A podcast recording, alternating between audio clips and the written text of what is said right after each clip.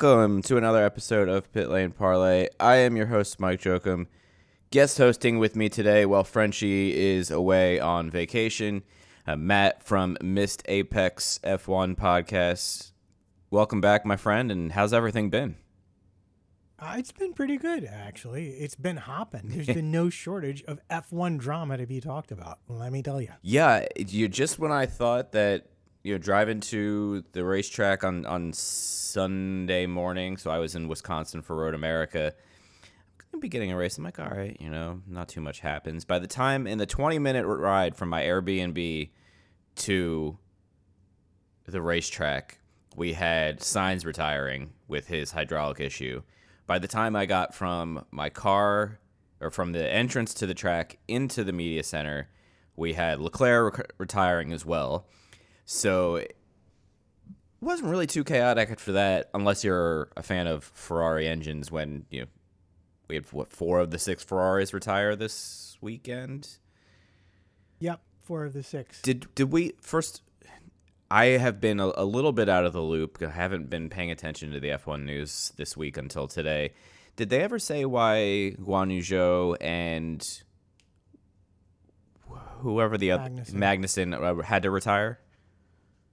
Uh, no, they, they, were power unit issues as well. I'm pretty sure. Yeah. What what we're learning about the Ferrari engine is that it's got more power, but that at higher miles it becomes unreliable, and then when you beat it to death along a pavement at 330 kilometers an hour. it turns out it doesn't last as long. Was it? I, I feel like you know in the in the double retirement this weekend, it was it was back in it was one of the earlier races this year. I remember again I was at another IndyCar track. It might have been in March, and Christian Horner saying, "I'd rather be fast than reliable." Well, now it looks like I think it was Christian Horner now, Red Bull is looking more reliable and Ferrari is not. So it's kind of interesting how the engines have almost changed reliability rankings in the last two or three months. Yeah, well, uh, Ferrari had the distinct advantage at the beginning, but as Red Bull's lost weight, uh, they've they've been pushing Ferrari, and I do believe that Ferrari has increased the output of their engine. Yeah. Um, before the um, when they homologated because there there's two sets of homologations this year. One is for the internal combustion engine parts, and the other is for the energy recovery system parts. And the internal combustion engine parts, they went ahead and upped the power delivery some. Right. Uh, whether that's which side of the system's from, they didn't say, but they put out more power, saying it was reliable, but apparently not reliable enough at high miles. So eh, we're in an interesting phase now because uh, you are allowed to make changes for reliability purposes. Yeah. But so far, the FIA hasn't let Ferrari do that. So Leclerc will be starting with a third power unit and a fourth turbocharger, which means a 10 spot grid penalty if uh, Twitter is to be trusted with the early information from the pit lane. You're trusting Twitter. That's that's a dangerous game. Yeah, well, some people are more trustworthy than others. I've yeah, seen it yeah. reported by by people who are actual journalists. Okay, but it's not been confirmed yet yeah. by the uh, by the documents right. from the race control. Fair enough. So you know, kind of looking at Baku, I think the one, that, I guess, the storyline that I kind of took away from this was between Monaco and their terrible strategy and a double retirement this weekend in or last weekend in Baku Ferrari is now on the back foot, both in the constructors' champion and the drivers' championship. Are they? Are is it almost getting to the point where they need to start scoring win after win, like on a on a multi multiple weekend basis, to stand a chance in this? Or uh, to me, it feels like they're in big trouble already. Well, uh, if you do the math of it, uh, I think um, Verstappen right now is 36 points ahead yeah. of Leclerc. Um, and if you assume Verstappen finishes second in every race and he gets fast lap, that's a six point differential if Leclerc wins. And at 36 points, it means he's got to win six races just to tie. And we're coming up to race nine out of 22 right now. So, so yeah, Yeah, I'd say they are very much up against it. And the fact that he's on his third power unit and there's going to be another homologation later on in the season means that he's going to get Leclerc another penalty. So of the of the 13 races left, two of them, Canada and some unnamed one in the future, at the very minimum, he's going to be taking a pretty big penalty for getting his new power unit. And that means he's got 11 races and yeah, you know that that's that's that's that's a lot of um, that's a lot of ground to recover, and I I don't know if they can do it, but on the other hand, all it takes is some back marker turning right when they should have turned left, and suddenly you've got 25, 26 points back to the good. So it's it's not a done deal by any stretch of the imagination, but it looks very much like Ferrari is trying to cash in on their reputation of thoroughly disappointing their fans after convincing them that this is the year. I mean, I bought into the Ferrari hype hardcore in the beginning of the season, and I'm not like a Ferrari fan. I don't really have a favorite F1 team at this point, but I did in Monaco bet on Leclerc to win and get the fastest lap. I thought, you know, I think this is a pretty safe place to do that, and that well, I lost money on that one. Yeah, yeah. No, Mon- Monaco was Monaco was was difficult.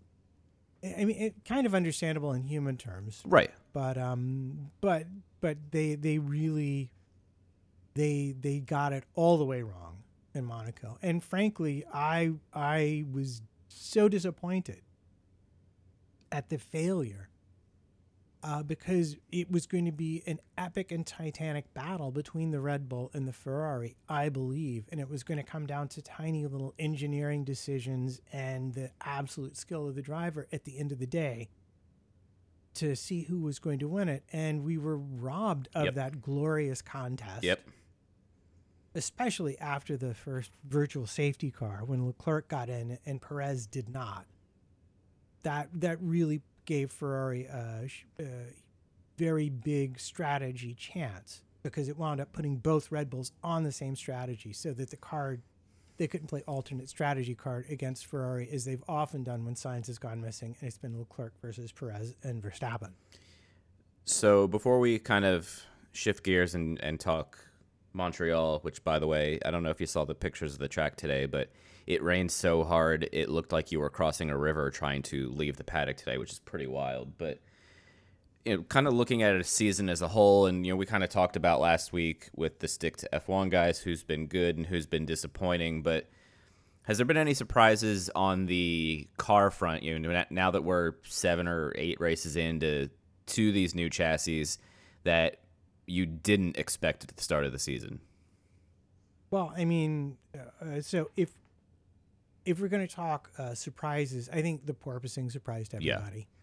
And I think how long it's taken them to get on top of it, which they're not really entirely on top of, as we've seen with the um, massive new regulation bomb that's been dropped on this week's race. Um, that has surprised me. But I would say the biggest surprise to me really has been um, Alfa Romeo. They have looked good forever, but they've turned up with some really, really decent performances and um, yeah, if if they can get their tire issues sorted out, then um, th- they have shown they can be quite competitive, more so than I would have bet on them being at the beginning of the season. Yeah, especially you know Bottas is a good driver, but I didn't really know what to expect out of Zhou Guan Yu, and he's been. I know he's had some bad luck, especially you know this past weekend and, and a couple others where they've been like, hey, you have to, you have to try the car, but he's been more impressive than I expected for the most part. I don't know if you saw it. Um, I, I, know we talked about it on the show in Monaco, coming down the hill out of the tunnel. He had this moment where the car got completely sideways on yeah. him, and he caught it. And you were just like, yeah, you know, th- there might be, there might be, this might be more than just another pay driver here. There might be some, there might be some real, real talent there and he he, he was quite impressive um, in Azerbaijan for sure. So uh, and he's a rookie. I mean, he he is a real rookie. Yeah. He's not like a Mick Schumacher rookie. He's a real rookie. this is his first season, so I think we can give him a little room to, to grow at this point. He, he's he's shown promise. Absolutely. I I agree. Uh, so speaking of Mick Schumacher, I I don't think we've talked enough about him lately, but kind of like he's shown. I don't know. This might have not been a great comparison, but I said he was kind of like George Russell a couple years ago, where he was showing pace on Saturday, and then not so much on Sunday. But some of his Sunday issues this year have been self-inflicted. The Vettel contact in Miami, crash in Monaco, to be honest, I missed, so I couldn't tell you if it was his fault or not because I was running around the racetrack. But it just looks like he's try he's forcing it when he doesn't always need to force it.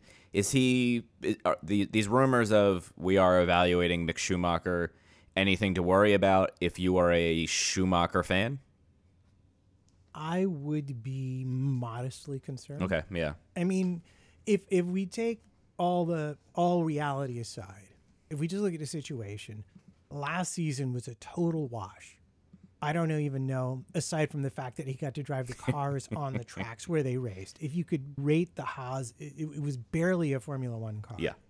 And he had no effective comparison or teammate or anything last season.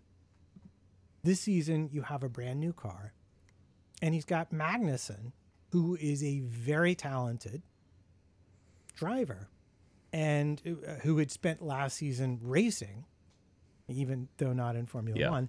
And I, I think he's really up against it for the first time. So uh, I w- made the joke about a Schumacher rookie, but in a lot of ways, it really is his first real season in Formula One because he's got real competition and a car that's potentially competitive. And the thing that I, we know about him from the junior series is that he never was one to show up and just win everything immediately. It was always year two. So are So we essentially saying this is like year one B and next year, if he is still around, is year two? Yeah, I- mean that that's how that's how I would put it if I was trying to be fair to Right. him. But this is also Formula One. That was And I think what he, he- so fairness only goes so far. He has value. His name has value. He will have value to teams as a driver with a Schumacher name. There's a lot of fans who are very invested in that. And let's not forget, Formula One is first and foremost, it's a business. Yep. However, and I, I've been thinking about this, so I'm going to try this out here let's do it. what a, a lot of people aren't coping with right now, or, or I don't think are taking into account, is the way in which the cost cap, which the teams have to operate under, is going to affect personnel choices. Before, if I'm a pay driver, I can show up with my 30 to 40 million dollars and and say, I bring you this, and the team be like, okay, well, if I had a driver who could score points, who was the best driver in the world, how many more championship points would I get out of that? And how much extra would that bring me in? Oh, it's way less than this driver is bringing me, so this driver makes more financial sense Right. to my team.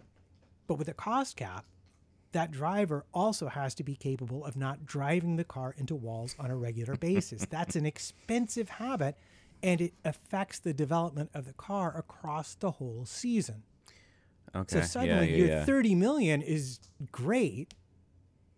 But if I can only develop the car half the season because I have to spend it all on fixing your car, the saved money doesn't help me out because I can't spend it making my car go faster. So there's a new limit in place that's not been there before. And I think we might see some different personnel choices being made. And and Schumacher is one that has cost Haas a lot of money. And unlike certain other teams, Aston, um, they may not be willing to fund his uh, insurance until he gets to age 25 or whatever, and the rates go down, if you know what Yep. I mean.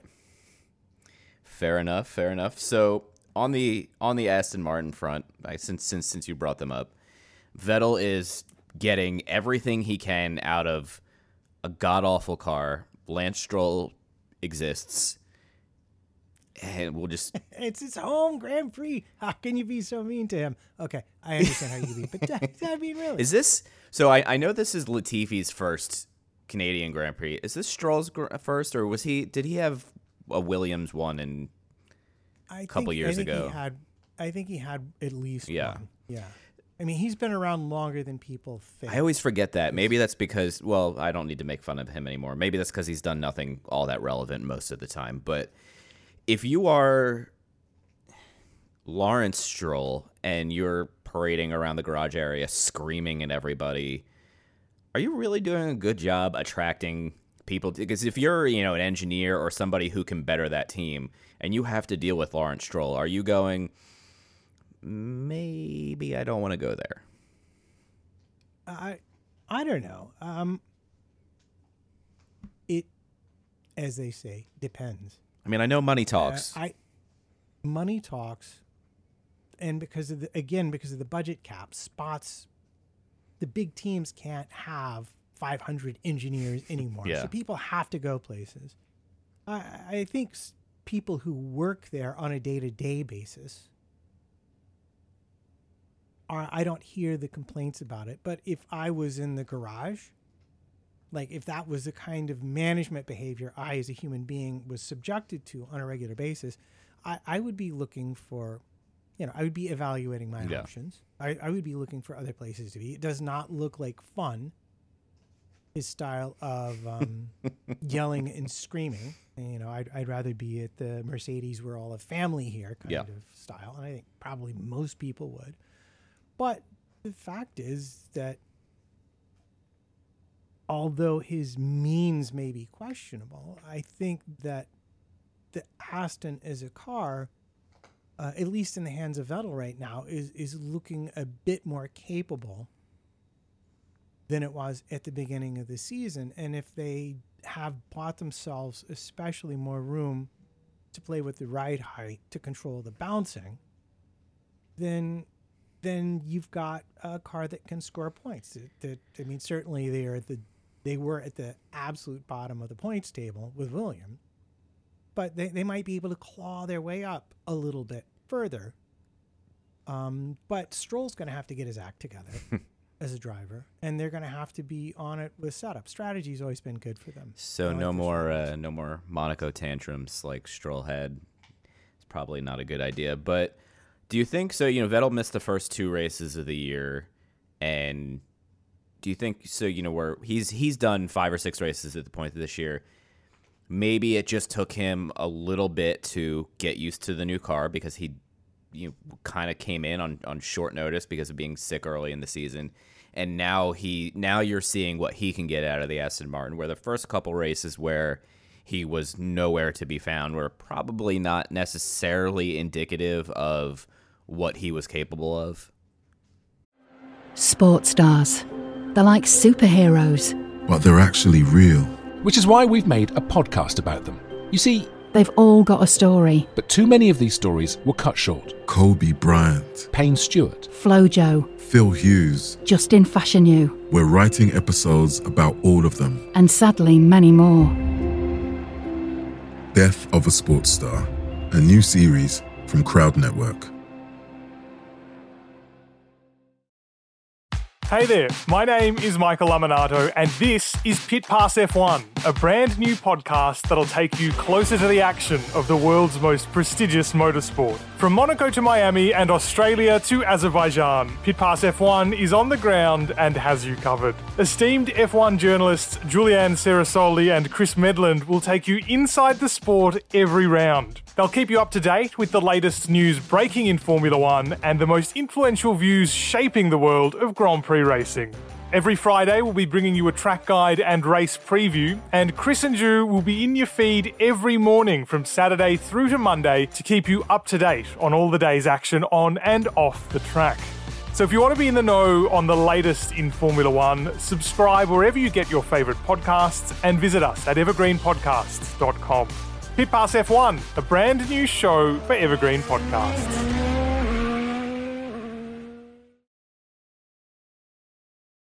a different car that didn't drive well, plus he missed testing and the first two Right, right, right. Yeah, yeah. I, I think what we're starting to see is um, just maybe the talent difference between Stroll and Vettel. Stroll isn't Stroll is an acceptable driver. Yeah, he's no Mazepin.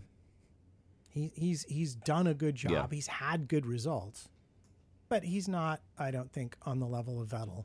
No. by any stretch of the imagination. And Vettel is not on the level of the Vettel we all remember in any event. Yep. Yep. So, so you know, I mean, I, I think that's that's sort of a self-inflicted points wound. If I'm if I'm Stroll Senior, I'm I'm clearly kind of running the team, so my kid has a decent car to race with, and, it's hard to avoid that conclusion. On the other hand, he put the money together, he bought the team, and it's his team. So as long as his partners go along with it, uh, he can do whatever he yeah, wants. Yeah, it's hard to argue. As as much as we we give him grief on this show from time to time, I get it. Like, I don't Yeah. blame Lawrence Stroll or Lance Stroll for being in that position. I get it. It's it's annoying, but you know, it's Yeah. one of those like But- I accept it. It's frustrating because there are plenty of people who were as talented, if not more talented, who did not get that amount of Yeah. time to figure themselves out. They did not get that amount of help to figure themselves out. And so, so as human beings, I think we're always sensitive to that disparity Yeah. in treatment. And so, so, but Lance is not a bad person, and he's, I guarantee you, he's a better driver than me. Same. you know. so that, that that's that's fair enough. So the last thing I wanted to get to, other than talking about Montreal for for a few minutes, is porpoising, and the new directive that came out today to try and curb it a little bit. So, what did the directive say? You know, kind of in in your opinion, what are you kind of taking away from it? Right. So this was um, um, an approach that that I think felt right to me in in a lot of ways, because obviously, if you just change the rules, as as was done for Red Bull in 2013 with the tires, when they rolled back the tire construction after the first six or Right. eight races, and from there, um, Vettel went on to just cruise to the championship because the tires that they brought in, the new tires, didn't work with Red Bull's aerodynamic construction at all. Um, and that just that essentially gave the title to Red Bull. That decision, that one technical decision, did, and it was done on the grounds of safety. But the FIA would prefer to avoid it. The problem you have, and the drivers have said it themselves, is that the engineers will always choose maximum performance. And as a driver, I always choose the fastest car. Yep. So someone needs to protect the drivers. And the issue here, and this is, so I'll break down the regulations real quick. What they're going to do is they're going to take some accelerometers that are in the safety data recorder. There's an external and internal one. They're going to look at the amount of vertical accelerations, the amplitude, the number of G's, and the frequency, and they're going to set um, they're going to set a limit. And if your car violates that limit, you're going to have to run three laps, race pace, no DRS. If your car violates that limit, you have to make setup changes so that it doesn't. Either the spring rates, um, tire pressures, ride heights, Right. whatever it is, your engineers have to work it out. And once you don't violate it anymore, then then that setup is fixed. That's what you have to live with for the race. So I think that's a pretty fair way of saying it's the team's responsibility to protect the driver. The qualms that I have is they don't seem to have decided yet on a level whether it's going to be an average or a peak. Um, but I know, being an American, there was a lot of controversy um, in the NFL about head injuries. Yep. CTE, and that uh, my following of that story uh, informed me that the main driver they felt of that was subconcussive repetitive impacts, which, if you've ever sat in a Porpoising. Go-kart. yeah. driven over some bumps, you can appreciate at, at you know 330 kilometers an hour how rapidly those could add up to be a long-term health problem. So I'm my main concern is that they get the that they understand it's a cumulative thing from a that they get the medicine of it right, the science of it Right. They're moving in the right direction, um, but I feel like I would love to see them bring in someone who made a specialty of this to look at the data with them and make a recommendation that will really protect the drivers. I, I think that's that's that's kind of where I am. Totally fair with me. I I have a hard time disagreeing. I was surprised it wasn't more definitive in their, you know, hey, your ride height can't be more than this, or has to be more than this, or tire pressures have to be this. That's what I assume. But I guess something is better than nothing, at least to start. Before you know, maybe they can come back before the next race and then go, okay, based on what we saw, now we're going to get more strict. Yeah, well, they they're giving themselves room to negotiate this. For Canada, FP3 is when the limit will be set, Okay, yeah. and the test has to be run. Um, and I think they were very influenced by the um, by the Red Bull propaganda campaign on TV Yep. about not about how all the other teams have figured it out. So why should we all suffer because Mercedes got it wrong? But they're not. They weren't entirely wrong about that. Um, even though they themselves have benefited from exactly that in the past. They went crying about the tires, and the tires got changed, and then they won. So that's a very Formula One thing to do. I don't blame Mercedes for doing what they did. Yeah. I'm delighted it's not a prescriptive response, though Okay. because you could say raise the ride height 10, 10 mil. That might not solve the problem. According to Mercedes, you know the problem is is more than just just the porpoise. Right. That there's they they may have a suspension restraint that keeps them from solving. So you know I, I think it's going to be a work in progress a bit with with with the with the FIA and again hopefully with medical professionals, people who've studied this issue to make sure the drivers are protected. And then I like the idea of saying, okay, the this is what this is what your driver can is allowed to have. You're allowed to engineer any solution to that you want. That's within our current technical regulations. I think that's entirely a better way to do it. Fair enough. Can't argue. You, you've convinced me. So you know, a couple minutes left here as we we bump up on a half hour. But Montreal is this weekend. First time in Montreal since 2019. One of these years, I'm actually going to get to go there. But where does Montreal rank in terms of favorite F1 tracks for you, and and you know, you personally, and maybe you watching you know, as a covering it? Um, it's not often a dull race. Yes. Um, it's a, it's actually one of the most popular races on TV, and certainly for the fans. Like if anyone I've ever talked to who's ever gone to Montreal is pretty much like, dude, you gotta go. the parties are legendary. Uh, the track is glorious. It's a beautiful time of year to be Yeah. to be there. I actually had a friend whose daughter went to McGill, and uh, it's uh, it's an amazing town on its own. And then to be able to go and do a whole Formula One event there as as well would be fantastic. I like the racing. I like the track.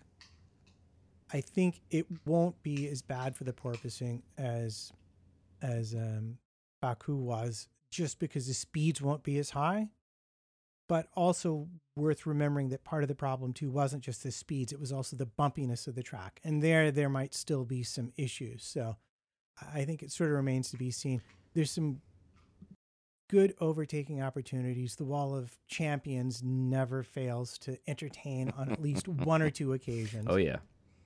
and um, I, you know, just looking at the weather, the the there's a 10 degree drop between practices on Friday and uh, Saturday. I like that. Yeah, I'm. I have not been to the race there. Still trying to cover our first F1 race in person, hopefully in Austin later this year. But yeah, I love Montreal. I was there with my brother and a few friends a couple years ago, and it's a great city. It's one of the coolest places I've gotten to visit. So, in terms of, I guess you know, kind of upfront this weekend, it's probably Ferrari versus Red Bull. Who's got the advantage this weekend? Uh, I well, you have to go right. So if I'm talking aerodynamic platforms, I, I would say based on what I saw in Baku, I might think that Ferrari has a bit of an advantage. Yeah. Certainly Leclerc with a brand new power unit does. However, if he does take that new turbocharger, he's starting with a 10 grid spot penalty. and that means that you're going to have Sainz against the two Red Bulls. And I'm going to say that from a practical point of view, that's going to be Team Red Yeah. Bull. Got got got. It's looking up for them on this particular weekend.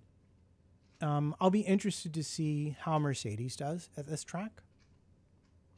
Um, there's some talk that they might allow a second um, guy wire Mhm. to help stiffen the floor up. If they do that, that could change how Mercedes runs. Could change sort of their response to things. Um, who else? Who else is going to do here? Um, it, be interesting to see if McLaren can have another decent weekend, and and Alpine too. I'll be curious to see what happens when they move away from that super extreme slippery setup, which they're going to need to Right. um, uh, just on on raceability terms. It worked in Baku because that straight was so long, but the straights in Canada aren't as long. In fact, fun fact, there are three DRS zones, but only two detection points. Did you know that? Sounds vaguely familiar, but I, I always get that confused with the way that Mexico has their DRS zones set up as well. Yeah, yeah. The the the entirety of the front straight from the hairpin all the way down to turn one is actually sort of one long DRS zone, but they have to shut it off for the chicane. Right, right, right. Oh, right, because they have that mini straight then heading into Yeah. the back of the track. Yep, I haven't. We haven't been there in so long that I almost almost forgot what half the track is like. Yeah, well, it's, it's I, I actually I, I drove it a bit in iRacing just to remember what it was like. um, but but I had I had seen that in the um in, on the circuit map Yeah, and in the race director's notes that I was like, oh, that's right. It's like one long zone. yeah, there. yeah. So that that could be interesting and could lead to some tactical Some DRS games. DRS games um, headed into it. But um, uh, there's more than one line through the hairpin, and I think we'll get I think we'll get a good race out of it. Yeah, I'm excited. I love I- again. I love Montreal. I'm excited for the weekend. I like that the race isn't at 7 a.m. or even for me last weekend is at 6 a.m. because I was in Central Time, which was very rough. I Yeah, that hurt. Uh, those that was that was hard. I just set an alarm to wake up for the race for the first time in a while, which I'm not a fan of. But anyway, my friend, I appreciate the time and and your insight on everything, guys. The race is in Montreal this weekend. Watch it, enjoy it. I will be sitting on my couch watching it instead of at a racetrack for once, which I'm very excited about. And uh, everybody have a happy Father's Day weekend. And that's this weekend, right? I should probably know I'm that. pretty sure it is. Yeah Yeah. if my dad is listening, the gift is totally on the way already. And it really is. Picked it out weeks it ago. re- Picked it out it weeks really ago. is on the way. We did have to reroute it because I forgot my parents were going to be not home. But, Ah. you know, minor minor trouble has been I think averted. Anyway, everybody enjoy the race this weekend. Matt, thank you for joining. Matt is with Missed F uh, Missed Apex podcast. I'll put the website and social media link in the episode notes so everybody can check that out as well. And have a good weekend, man. Great. Thanks. You too. no man. problem.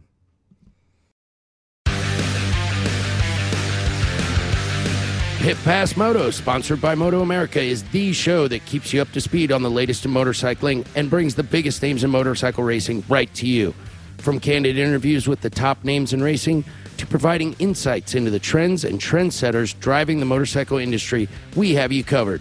New episodes are available every Thursday at pitpassmoto.com and on your favorite podcast app. Ride on!